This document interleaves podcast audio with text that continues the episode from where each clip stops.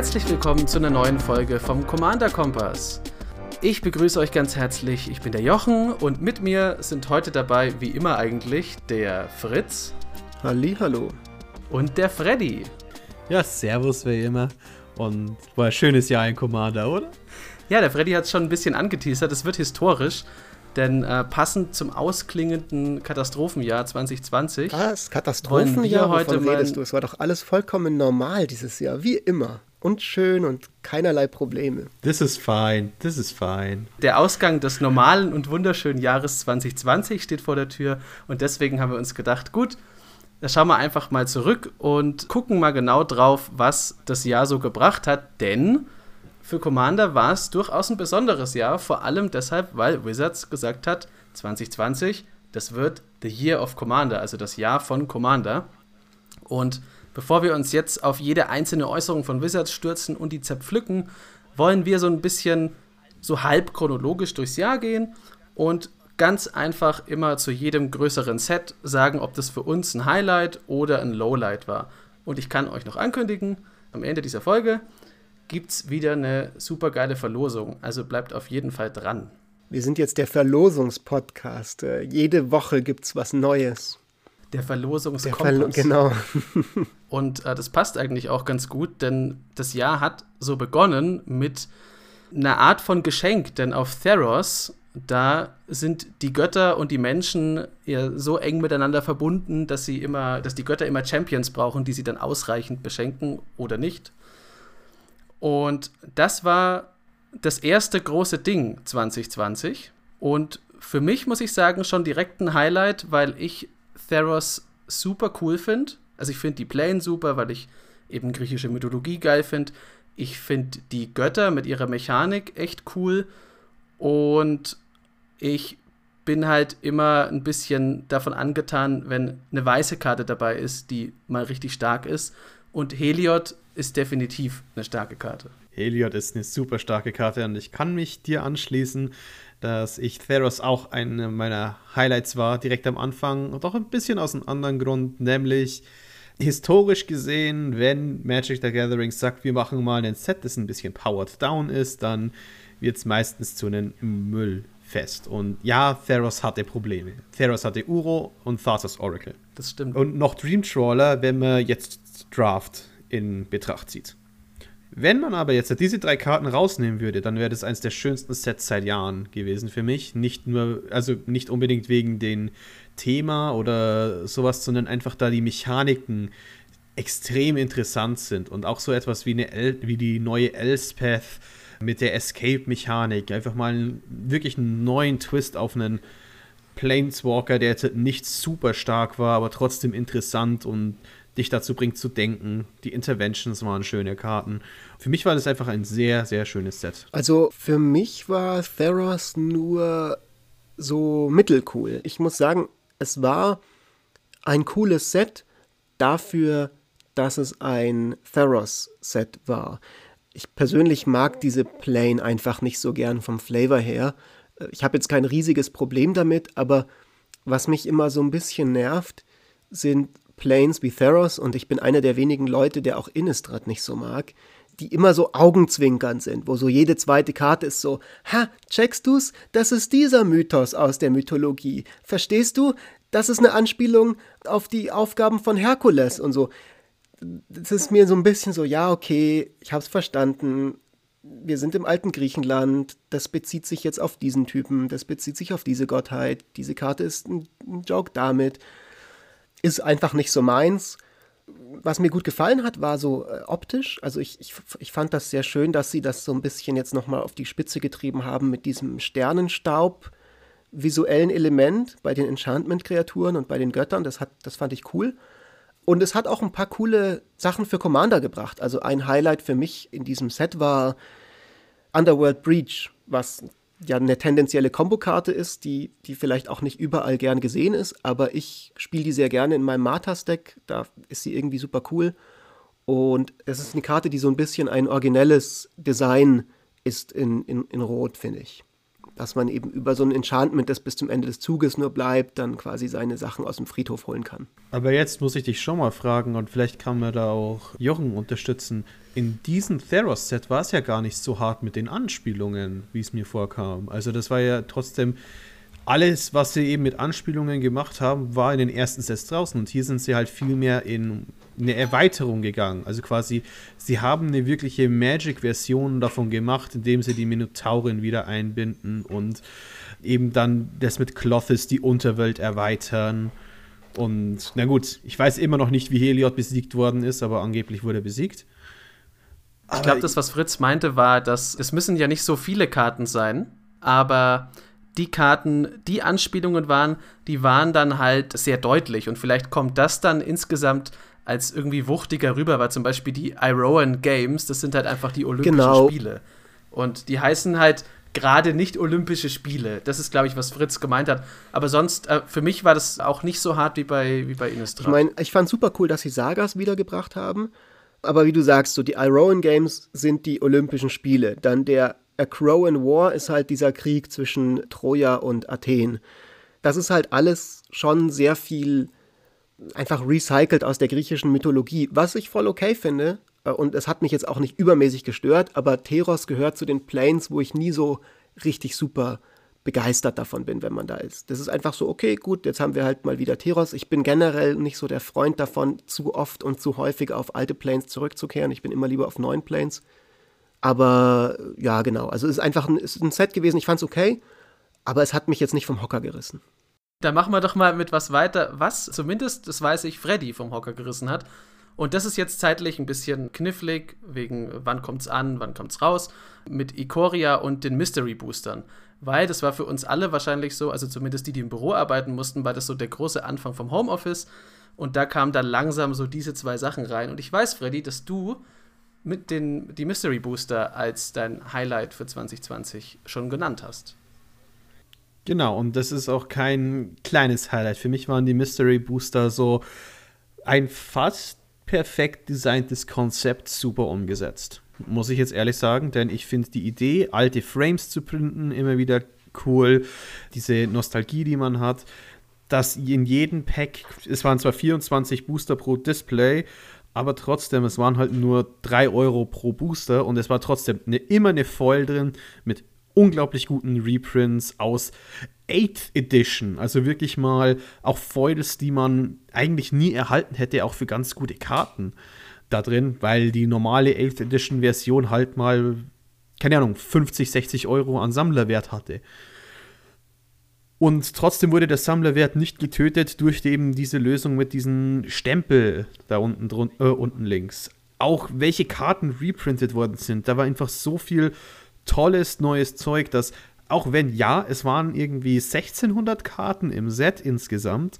Äh, ich habe einen Draft leider nur spielen können und ich hoffe irgendwann mal mehr machen zu können, denn auch da war es super neue Themen äh, zusammenzusetzen.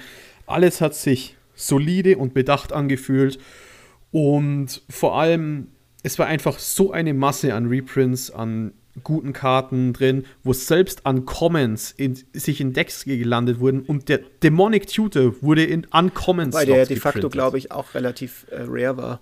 Ich fand Mystery Booster auch äh, super, super cool. Äh, mir hat das, die, die Produktidee auch sehr zugesagt. Das war für mich dann auch das Set, was das erste war seit, ich glaube, seit 2015 tatsächlich, wo ich mir wirklich eine Boosterbox, also ein Display, auch gekauft habe in der Hoffnung, das zu draften. Dann kam diese komische Pandemie, ich weiß nicht, ob ihr die mitbekommen habt dieses Jahr. Und dann hat das nicht geklappt mit dem Draften. Jetzt liegt diese Boosterbox bei mir rum, weil ich ein, ein, ein schwacher Mensch bin. Ohne Willenskraft habe ich die Booster dann halt doch alle irgendwann aufgemacht und sozusagen die Karten in den Packungen drin gelassen, in der Hoffnung, das irgendwann nochmal draften zu können mit Leuten. Also so, ja, so Cube-Draft-mäßig so ein bisschen, wo man das ja auch schon weiß, was drin ist leider, leider war da gar nichts Gutes dabei für mich. Also ich glaube, die beste Karte in dem ganzen Display war Carpet of Flowers. Aber ich glaube, dass es ein super cooles Draft-Environment ist und ich habe mega Lust drauf, das noch zu draften. Habe nur leider eben aus bestimmten Gründen keine Zeit gehabt, keine Gelegenheit gehabt dieses Jahr. Und dann wären die Mystery Booster ja eigentlich unser erster Triple Score im Jahr 2020, weil ich kann auch nicht mehr sagen als super geiles Produkt, als jemand, der so ungefähr bis er 15 war, Magic gespielt hat und dann erst 16 Jahre Pause gemacht hat, weil es für mich halt, als ob ich wie Indiana Jones in so einen uralten Schatzvault eindringe und dann halt Lorwyn-Karten und sowas habe oder äh, was es halt alles noch gab, weil ich habe ja endlos viele Sets verpasst. Und das hat mir dann auch am Anfang so ein bisschen im, im Homeoffice, dann habe ich immer abwechselnd mit meiner Freundin Packs aufgemacht und das war schon eine sehr schöne Erfahrung und ich habe zum Beispiel Enchanted Evening bekommen, das alles zu, also alle Permanents zu Verzauberung macht, was schon eine sehr mächtige Karte ist und ein paar andere gute Sachen. Also ich bin auch noch nicht nur begeistert, sondern auch noch reich belohnt aus der Sache rausgegangen. Ja, dann, äh, ich glaube, jetzt wird es gleich zum ersten Mal tatsächlich direkt kontrovers in der heutigen Folge vom Triple Score zu einer der kontroversesten Sachen für uns, nämlich Ikoria zusammen mit den Ikoria Commander Decks. Genau, dann Ikoria an sich finde ich ein super schönes Set. Das Ultimatum-Cycle fertig zu machen, finde ich sehr gut. Ich bin großer Freund von den Mutate-Legenden, auch als Commander. Und allgemein finde ich das Set an sich, bis auf, dass es alle Formate mit Companion ruiniert hat, außer, außer Commander. Eigentlich ein sehr schönes Set. Also da sind viele tolle Karten drin. Aber wenn man zu den Precons geht, auch die Precons sind an sich schön designt. Doch da merkt man ein Riesenproblem, was ich eben hatte mit dem ganzen Jahr von Commander. Und zwar ist das was, was ich sage, diese Karte ist designed for Commander. Und da kommen wir später nochmal dazu. In dem Fall ist es diese Fierce Guardianship, Deflecting SWAT, Deadly Rollick, dieser Cycle an Karten, den man für umsonst casten kann, wenn man einen Commander hat. Und sie hatten bis jetzt und von niemandem werden die wirklich als positiv angesehen. Viele Leute sagen, stört sie nicht, aber ich sehe auch niemanden, der dafür ist. Und es sind sehr viele Leute, die ja, diese Art von Design ist, finde ich, parasitär und hat einfach keinen Platz zu suchen, denn wenn neue Spieler reinkommen, bekommen sie diese Karten und diese neuen Spieler bekommen quasi mitgeteilt, hey, so sollte es gespielt werden. Bitte kauft unsere Design für Commander Karten, kauft unseren Schuld Lotus und da Jochen, bin ich null dafür. Du hast andere Probleme mit Ikoria, wenn ich das richtig verstehe. Ich habe zusätzliche andere Probleme. Ich finde nämlich tatsächlich die Free Spells auch, habe es mir extra hier aufgeschrieben, äh, fragwürdig. Ich habe die am Anfang voller Begeisterung in alle Decks reingebaut und dann wieder rausgenommen, weil die, äh, ja, die geben mir nichts und ich finde, die sind eher kontraproduktiv, um Commander voranzubringen. Aber dazu hat Freddy ja schon jede Menge gesagt. Ich habe ein Problem damit, dass Ikoria und äh, jetzt möge man mich ein Heuchler nennen, denn ich liebe Ixalan, zu sehr so der Fiebertraum von einem Siebenjährigen ist weil dieser Kreaturenmischmasch, der regt mich tierisch auf. Das hat für mich in die Lore, finde ich, entsetzlich komisch und doof. Und warum kann ich nicht einfach einen Dinosaurier haben, wenn ich einen Dinosaurier will? Warum muss es ein Eichhörnchen-Dinosaurier oder was weiß ich noch sein? Und dann auch noch fürchterlich aussehen. Und dazu kommt dann mutiert noch auch alles aufeinander und Mutationen, also die, die Mechanik Mutate finde ich auch noch fürchterlich kompliziert und alles andere als einsteigerfreundlich, also auch um es Leuten am Tisch zu erklären. Deswegen war für mich Ikoria mehr so, boah, okay, ich habe diese Precons, ja, schön, danke. Haken ja, dann steige ich ab. jetzt hier mal ein als kontroverser Kontrapunkt zu euch und zwar in meiner Rolle als Fanboy Fritz. Für mich war Ikoria eines der coolsten Sets bisher in Magic ever ich meine, das würde ich tatsächlich über sehr, sehr viele Sets sagen. Das sagt nicht so viel aus. Aber ich, mir hat das richtig gut gefallen. Erstmal allein schon, dass sie äh, die Wedges wieder zurückgebracht haben, weil ich ja der alte dreifarbige Fanatiker bin, was Commander angeht. Die meisten Decks, die ich habe, sind dreifarbig. Und äh, ich finde Mutate eine unglaublich coole Mechanik. Ich fand Ikoria sehr, sehr spannend, weil es so, ja, so, so, so originell war und so die Grenzen wirklich gepusht hat von dem, was man mit Magic Design machen kann. Und ich glaube, ab und zu muss Magic das machen, um eben, also so klar hat man das Risiko, dass eben sowas passiert wie die Companions, was hauptsächlich Formate negativ beeinflusst hat, die ich nicht spiele. Deswegen war das für mich persönlich nicht schlimm. Und ich, ich finde es wichtig, ab und zu Formate zu haben und Mechaniken zu haben, wo so ein bisschen der, wo so ein bisschen, die so ein bisschen borderline sind, weil sonst äh, schläft Magic auf lange Sicht ein, wenn es sich nicht traut, auch mal Designs zu machen, die ein bisschen schief gehen können. Und zu guter Letzt, Ikoria ist für, für mich genau das, was mir so richtig krass daran taugt, nämlich dass es tatsächlich ein Set ist, wie es sich der siebenjährige Fritz nicht besser hätte ausdenken können. Ich habe früher als Kind Monsterbilder gemalt, zusammen mit meinem Cousin. Und das waren dann Mischungen aus Dinosauriern und aus Echsen und mit Flügeln und mit irgendwelchen, die konnten dann so Elementarattacken, so, also richtig so das absurdeste Zeug. Und ich fand es super geil, das einfach mal in einem Magic-Set zu haben. Das hat mich genau abgeholt und also ich habe das sehr genossen. Ich fand auch die Commander Precons, die Designs der Commander alle sehr, sehr spannend. Das mit den Partnern hat mir gut gefallen. Und für mich war das ein, ein totaler Score, also auf definitiv, definitives Highlight dieses Jahr für mich, dieses Set. Und was du auch schon angesprochen hast, Jochen, ist so ein großes Problem, und zwar mit der Lore, das du auch hattest. Denn in Ikoria, ja, muss man jetzt halt nicht sagen, ob Luca gut oder böse ist, weiß ich auch bis heute nicht. Aber dass in M21 sich alles um Teferi gedreht hat, das hat da ja auch nicht so gepasst, oder? Ah, dieses Geräusch ist, äh, für, das könnt ihr stellvertretend immer, wenn Teferi, dann könnt ihr eine Pause machen und dann dieses Geräusch abspielen.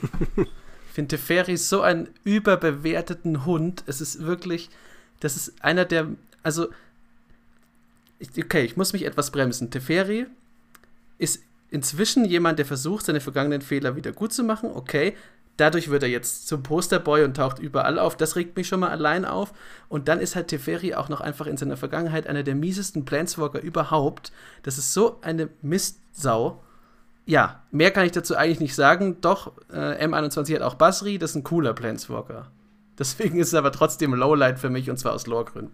Ja, bei M21 gibt es nichts viel für mich zu sagen. Es gab coole Reprints und Terror of the Peaks ist cool. Also für mich ist auch M21 tatsächlich sticht insofern heraus, weil das war das erste Set seit sehr, sehr langer Zeit und auf jeden Fall das erste Set im vergangenen Jahr, wo ich das Gefühl hatte, wow, irgendwas hat Wizards intern sich jetzt entschieden, anders zu machen mit den Reprints. Also ich erinnere mich an die Spoiler-Season von M21, wo dann auf einmal jeden Tag neue krasse Reprints gespoilt wurden, was ich so nicht gewohnt war davon davor. Und das hat mir sehr gut gefallen. Das ist was, was ich generell dieses Jahr den Eindruck hatte. Das ist vielleicht nur ein subjektiver Eindruck, aber mir kam das so vor, dass Wizards tatsächlich sich jetzt entschieden hat, mehr teurere Karten zu reprinten und sie das äh, davor über eine Weile lang nicht so sehr gemacht haben. Nee, ich denke, damit stehst du gar nicht so alleine, aber da, da möchte ich jetzt halt mal wirklich genau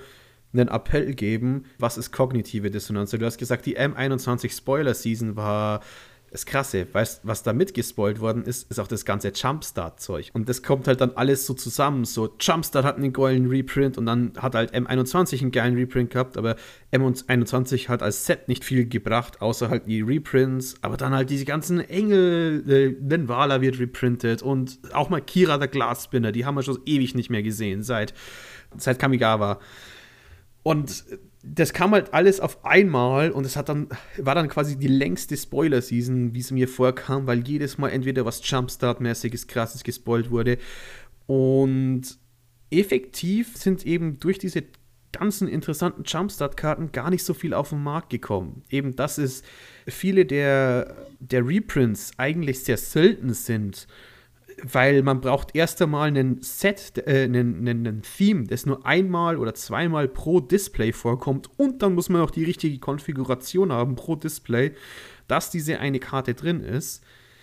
Zusammen mit den ganzen, naja, Supply-Versorgungsproblemen, äh, die am Anfang aufgetreten sind, eben wegen Commander Legends und weil eben nicht so viel geprintet werden konnte, dank, dank dem Virus ist leider echt nicht so viel reingekommen und ich denke, das kommt bei vielen eben mehr rüber in Gedanken, als es eigentlich getan hat.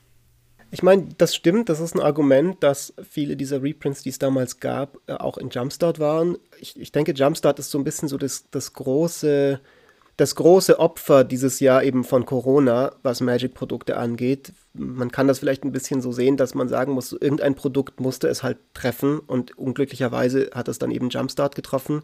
Und das ist natürlich schade. Ich glaube halt, was man dazu sagen muss, ist, dass die, dass die Entscheidung, diese Reprints zu drucken, erstmal unabhängig zu beurteilen ist von der tatsächlichen unglücklichen einfach Wendung dass es eine Pandemie gab, die dann den, den Supply eben reduziert hat.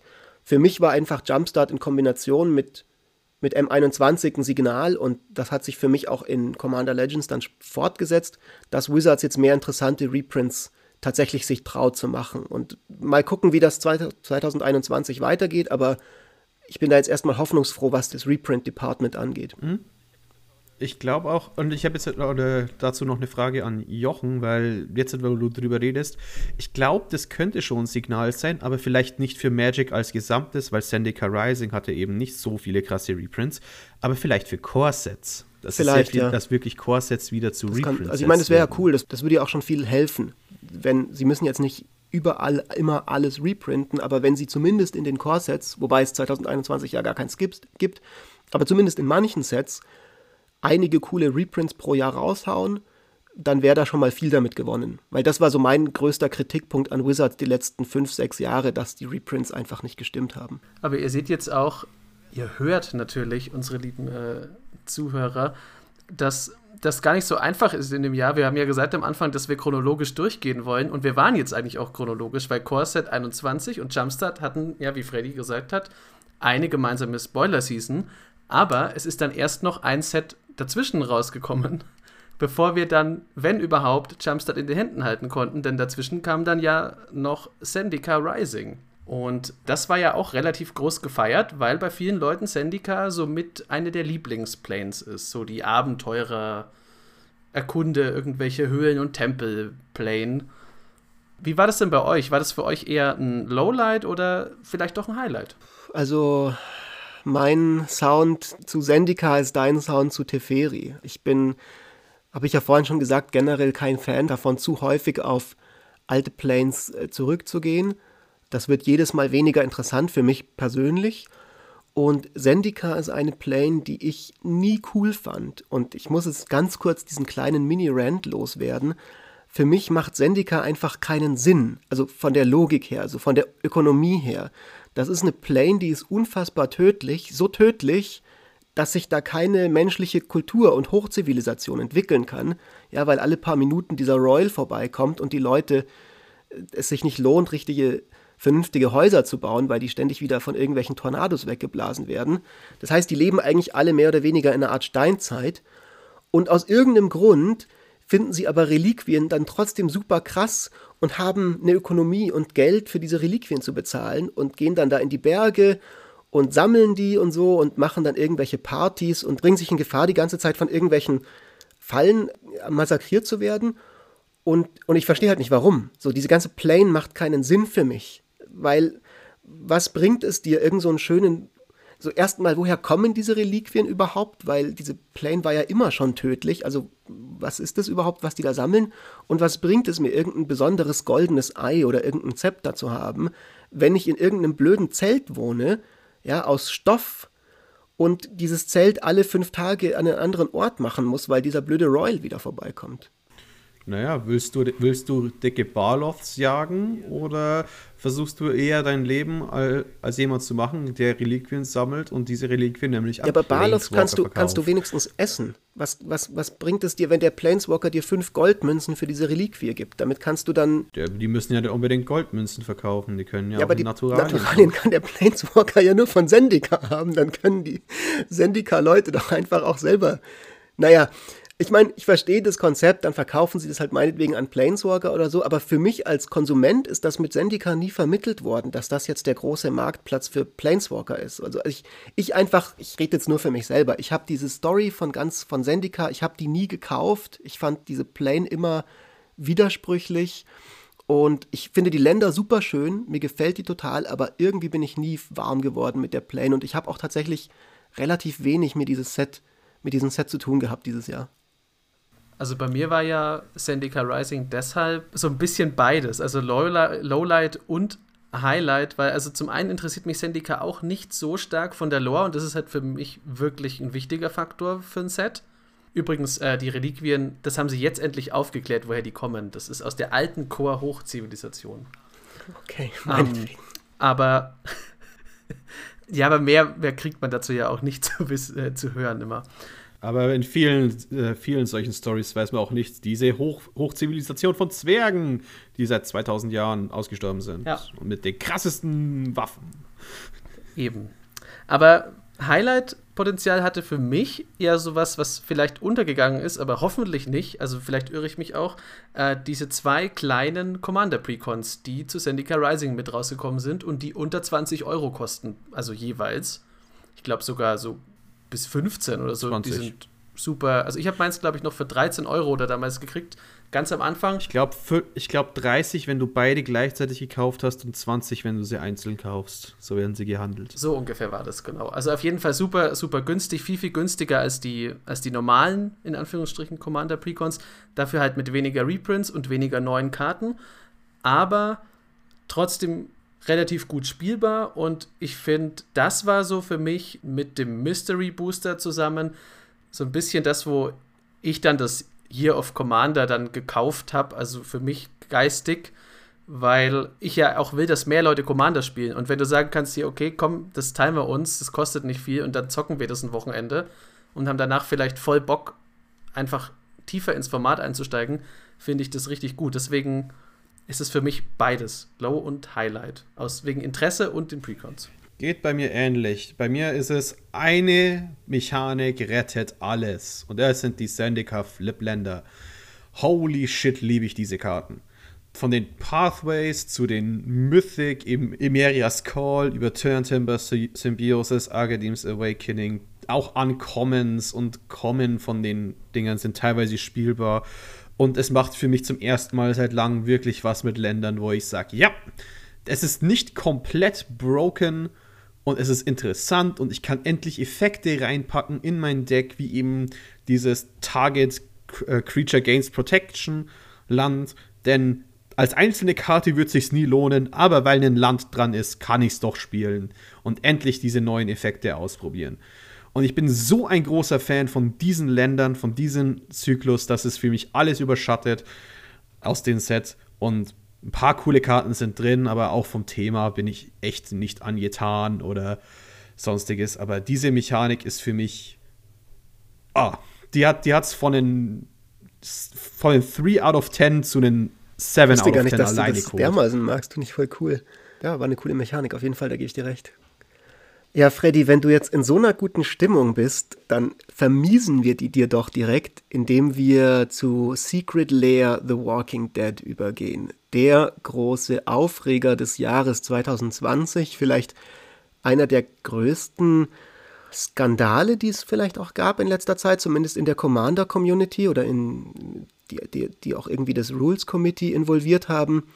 Wir hatten damals ja genau zu dem Zeitpunkt unseren Podcast gestartet und direkt eine Folge dazu gemacht.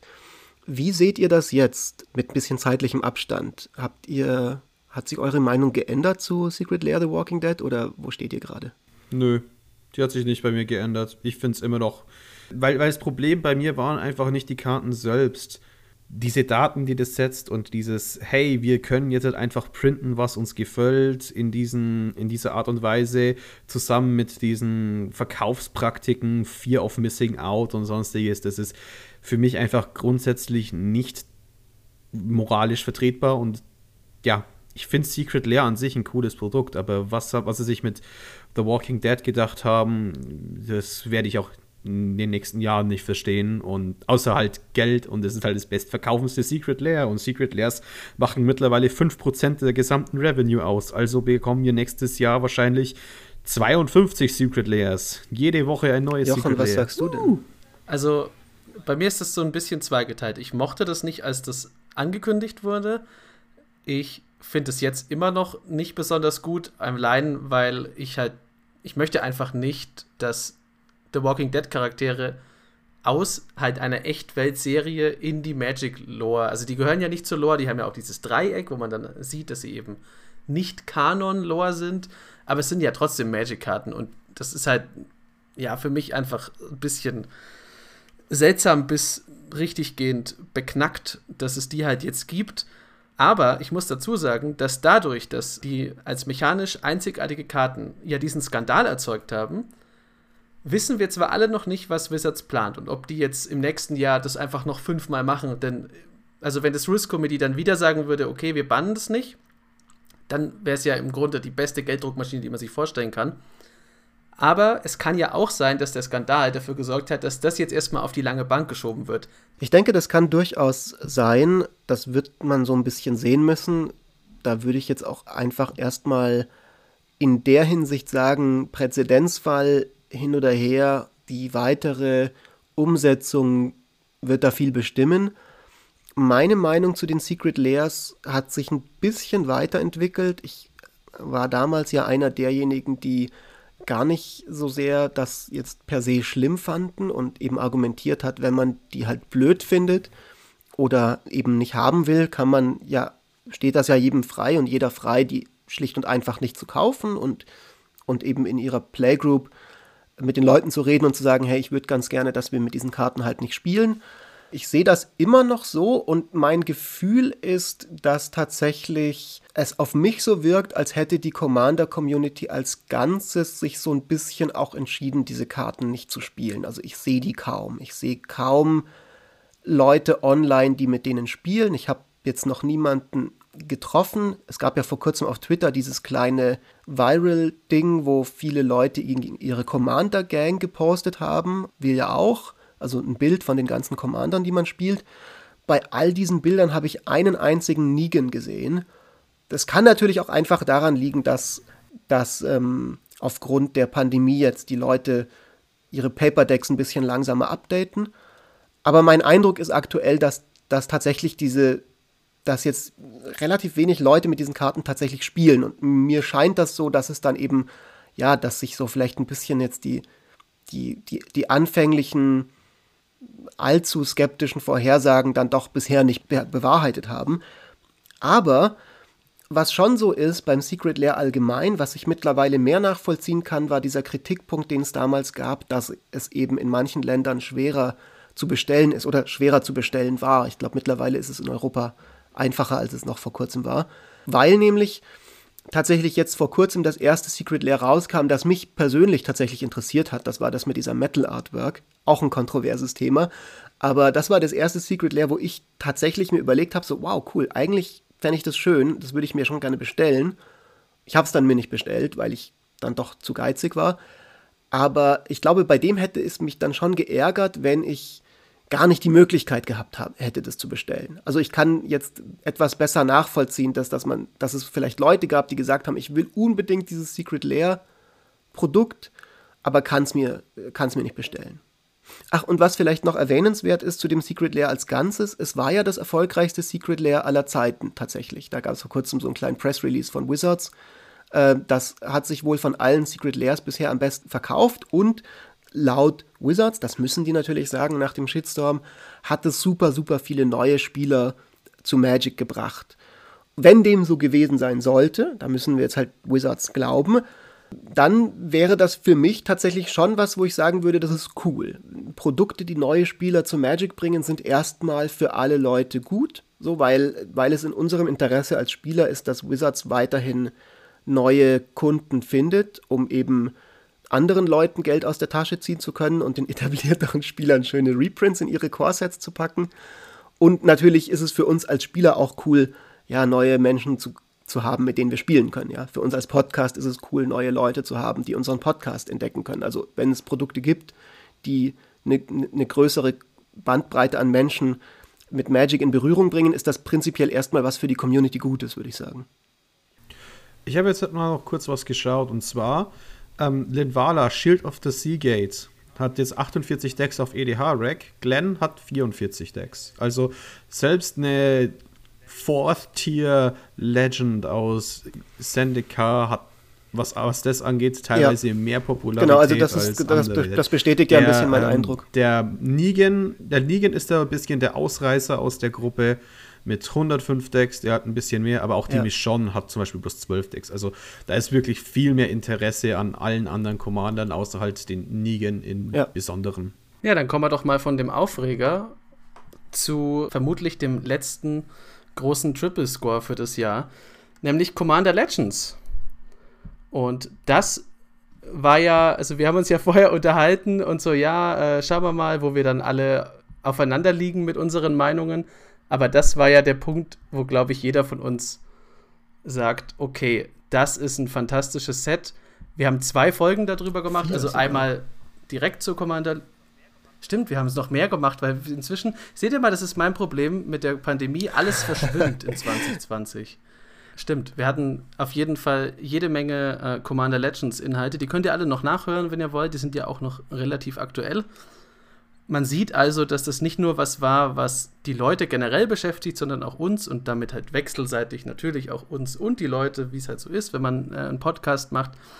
Aber das war ein Set, was einfach so alles triggert, was man irgendwie als Commander-Spieler haben will. Also es waren coole Reprints drin, es sind super geile Commander drin gewesen. Äh, es gibt, was für mich wichtig ist, sie greifen Lore von Anno dazu mal wieder auf. Also Togo, der Erfinder des Steins, kehrt zurück. Der beste ähm, Boy. Yes. Das hat halt so, so viel Potenzial. Der beste Kobold, auch den nicht vergessen. Dieses Set. Stimmt, auch der beste Kobold. Der stärkste Commander aus dem Set, wie sich herausstellt. Ich meine, das Set hat eine komplett neue Art und Weise, Magic zu spielen, äh, eingeführt, eben mit Commander Limited, was ich super geil finde auch. Also ich meine, jeder von uns mag das Set auf irgendeine Art und Weise, aber ich würde es nicht als kompletten Triple Score, zumindest würde ich mich als 0,5 einweisen. Denn, denn es gibt eine Mechanik in dem Set, die ich mehr, noch mehr feiere als die Zendikar-Mechanik mit den Flipländern. Und zwar sind es die monofarbenen Partner.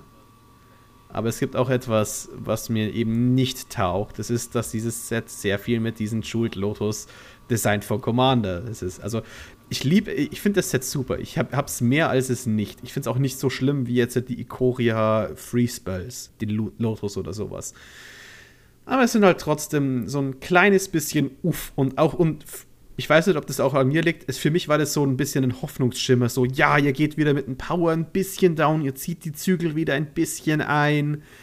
Und dann habe ich irgendwann gehört, dieses Set wurde 2000, für 2018 designt. Und das war dann so, verdammt, ich habe gehofft, ich weiß nicht, wieso ich da so viel Hoffnung dann ja. reingesteckt habe, dass dieses Set verkauft ja. sich und es ist schwächer und dann so dieses keine Zukunft. Das wusste ich auch nicht, dass es für 2018 designt wurde, aber stimmt, das war ja super, super lange im Development, glaube ich, hat Gavin Verhey auch gemeint. Für mich war das mit Commander Legends so, ich weiß noch, das wurde angekündigt Ende 2019, damals mit dieser fantastischen Jeska Artwork und der, der Info, dass Baron Sengir in dem Set sein wird und 70 Legenden. Und ich dachte mir damals so, okay, wenn sie das tatsächlich gut über die Bühne bringen, dann könnte das tatsächlich richtig geil werden und vielleicht das geilste Commander-Produkt aller Zeiten sein, weil die Precons seit Jahren für mich persönlich als Spieler nicht mehr so relevant sind, weil die meisten Sachen, die in den letzten Jahren in den Precons waren, hatte ich ein, einfach alle schon bei, in meinem Ordner. Und viel mehr gab es ja nicht dezidiert für Commander. Deswegen habe ich mich extrem darauf gefreut, hatte ein bisschen Schiss auch, weil ich eben nicht wusste, boah, 70 Legenden auf einen Schlag werden dann einfach alle vorherigen Legenden ein bisschen irrelevant, weil Wizards immer noch absurdere Sachen druckt. Damals kam ja gerade auch diese Brawl Commander raus, Tulane und so weiter, die so ein bisschen mir nicht so gut gefallen haben, weil sie einfach Card Advantage on a Stick sind. Aber meines Erachtens hat Wizards mit Commander Legends wirklich, wirklich eine gute Arbeit geleistet. Die 70 Legenden sind hauptsächlich Uncommon Monocolored Partner.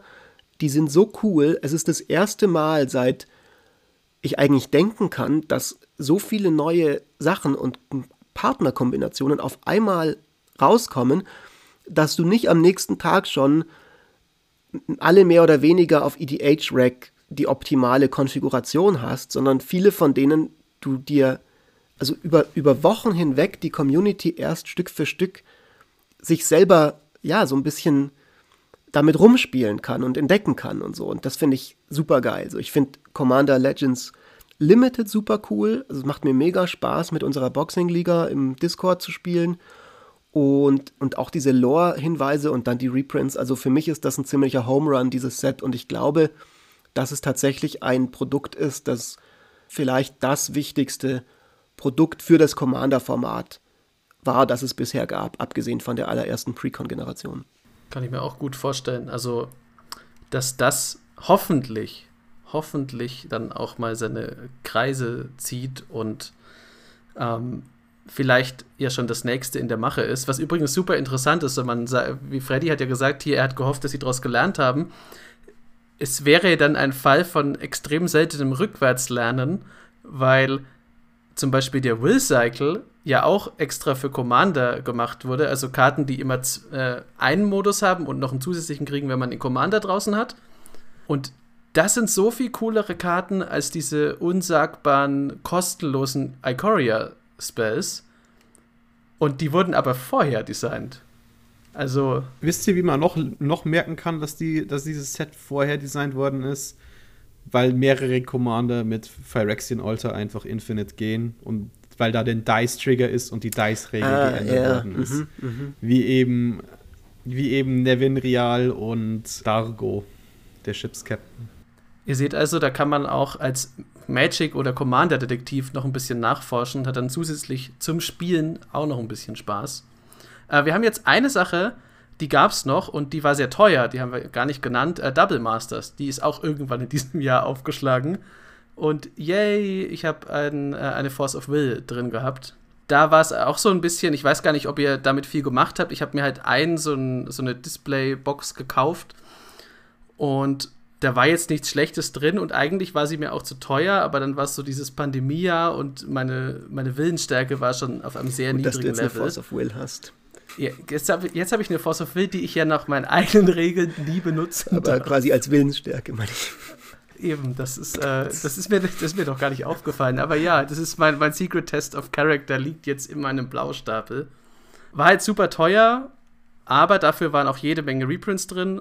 Deswegen war dann am Ende des Echo, so wie ich das mitgekriegt habe, gar nicht negativ. Also es war eher vorher negativ, weil es so teuer war und dann aber später hat es dieses Ding dann noch geschafft, so ein bisschen die Meinung zu drehen. Zumindest soweit ich das verfolgt habe. Ich wollte sagen, das Set ist so ziemlich an mir vorbeigekommen, bis auf dass ich mir auf Card Market, Sneak Attack, Ad Nauseum, Dual Caster Mage oh, und äh, noch irgendwas, solche Singles gekauft habe, ein paar.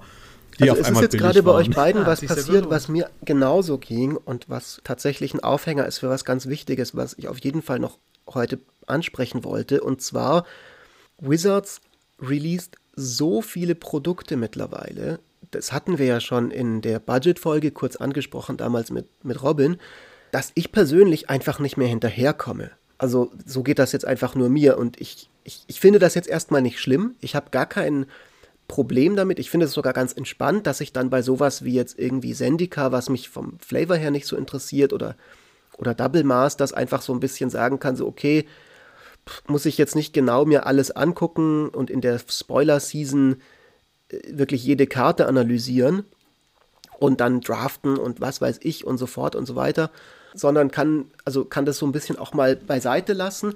Aber es ist schon so, dass ich das auch muss. Also ich könnte gar nicht normales Leben führen, glaube ich, wenn ich jedes Produkt, das es dieses Jahr gab, in der Intensität versucht hätte zu genießen, wie das jetzt bei Commander Legends der Fall war. Ich meine, ich weiß nicht, wie das in der Zukunft wird. Jetzt haben wir einen Podcast, jetzt müssen wir das ja beruflich quasi uns mit diesen zukünftigen Sets beschäftigen. Aber das ist schon was, wo, wo finde ich, also so alle zwei Tage kommt ein neues Secret Layer, dann hast du diese ganzen Standard-Releases, dann hast du zu jedem Standard-Release noch ein Commander Precon, dann hast du Commander Collectors Edition Green, Double Masters und zwischendurch noch ein Jumpstart. Also das ist schon echt happig, finde ich, was Wizards da von den Leuten so ein bisschen auch einfach erwartet, dass man, also ich meine, es scheint ja zu funktionieren, da freue ich mich natürlich für jeden, für den dann cooles Produkt dabei ist, aber mir persönlich ist das ein bisschen zu viel gewesen. Ja, also ich habe jetzt auch damit abgeschlossen, persönlich, so die Dinge so hart zu verfolgen.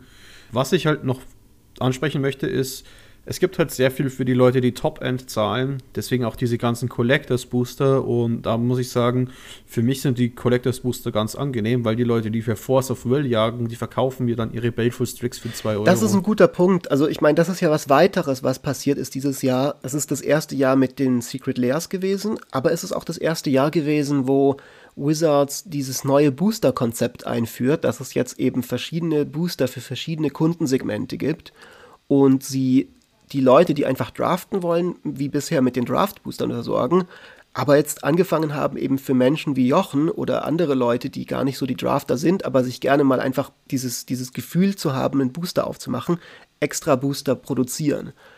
Das, also ich glaube, 2020 war schon ein Jahr für Magic, wo enorm, enorm, enorm viel passiert ist. Also auch jenseits von Commander über Arena wollen wir jetzt gar nicht vielleicht reden, aber das ging ja schon 2019 los.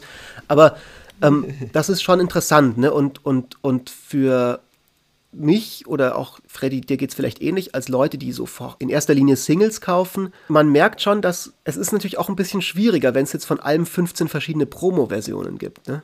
Ich nehme einfach die billigste. ich muss einfach sagen, ich habe auch erst 2020 wirklich so mit diesem Display-Game angefangen, weil ja, wie schon gesagt, das Jahr einfach meine Willensstärke reduziert hat, weil ich immer nur zu Hause sitze und nicht raus kann und dann ist auch noch Sport weg und dann mache ich halt wenigstens irgendwelche fantastischen Welten in kleinen Plastikverpackungen auf.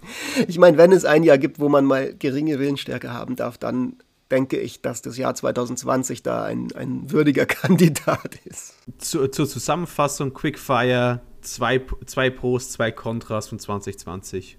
Jochen, Fritz, ich. Meine Highlights 2020 waren die Mystery Booster, weil die mich in der Vergangenheit zurückgeschleudert haben und Commander Legends, weil es das beste Magic-Format noch besser gemacht hat. Meine Highlights, die geilen Reprints und der coole Flavor von Ikoria. Ist es auf, Jochen. Mystery Booster wegen Draft Environment und geile Reprints und Monopartner, weil ich wurde seit ersten Mal seit langem von Wizards überrascht mit Kompetenz. Okay, denn meine Lowlights waren Ikoria und sein cooler Mischmasch-Flavor. Das ist für mich ganz fürchterlich. Und die Secret Layer The Walking Dead, denn das hätte es eigentlich nicht gebraucht. Meine Lowlights waren dieses ganze Zurückkehren auf alte Planes mit Teros und Zendika, die mich einfach nicht so interessiert haben. Mein Lowlight war dieses ganze Design für Commander-Zeug und vor allem die Ikoria Precons damit und Standard im Allgemeinen, weil, tut mir leid, ich bin Draftspieler, ich bin Standardspieler, ich kann mich nicht zurückhalten. Heilige Scheiße, was war das dieses Jahr? Und jetzt, da das Ende erreicht ist, sozusagen von 2020 und dieser Folge, wollen wir euch natürlich nicht ohne Gewinnspiel gehen lassen. Und diesmal hat uns Ultimate Guard geholfen und hat mir durch Fritz Vermittlung und dann durch die Post ein kindergroßes Behältnis voller cooler Sachen gebracht. Und das werden wir natürlich an euch weiter verlosen. Da ist nämlich so viel cooler Stuff drin, dass wir drei Bundles bauen können. Und da drin ist jeweils ein Boulder, also eine Deckbox für 100 Double-Sleeved Cards oder 120 nicht double gesleevte. Dann eine Tasche, ein Digital Life Pad, da kann man einfach, wenn man keine App oder hat oder wenn man keine App hat oder keine Würfel benutzen will, halt seine Lebenspunkte eintragen. Eine Playmat, eine Cap und dann zweimal 50 Sleeves, damit ihr das Commander Deck eurer Wahl da unterbringen könnt. Aber was müsst ihr machen, um das zu kriegen? Hm. Ihr müsst, ihr dürft, ihr sollt, ihr könnt gewinnen, indem ihr unseren Podcast teilt auf Twitter. Dazu machen wir einen Post, den dürft ihr liken und teilen. Damit nehmt ihr dann am Gewinnspiel teil. Oder Ihr seid auf Instagram und kommentiert unseren Post zum Gewinnspiel. Auch damit nehmt ihr teil.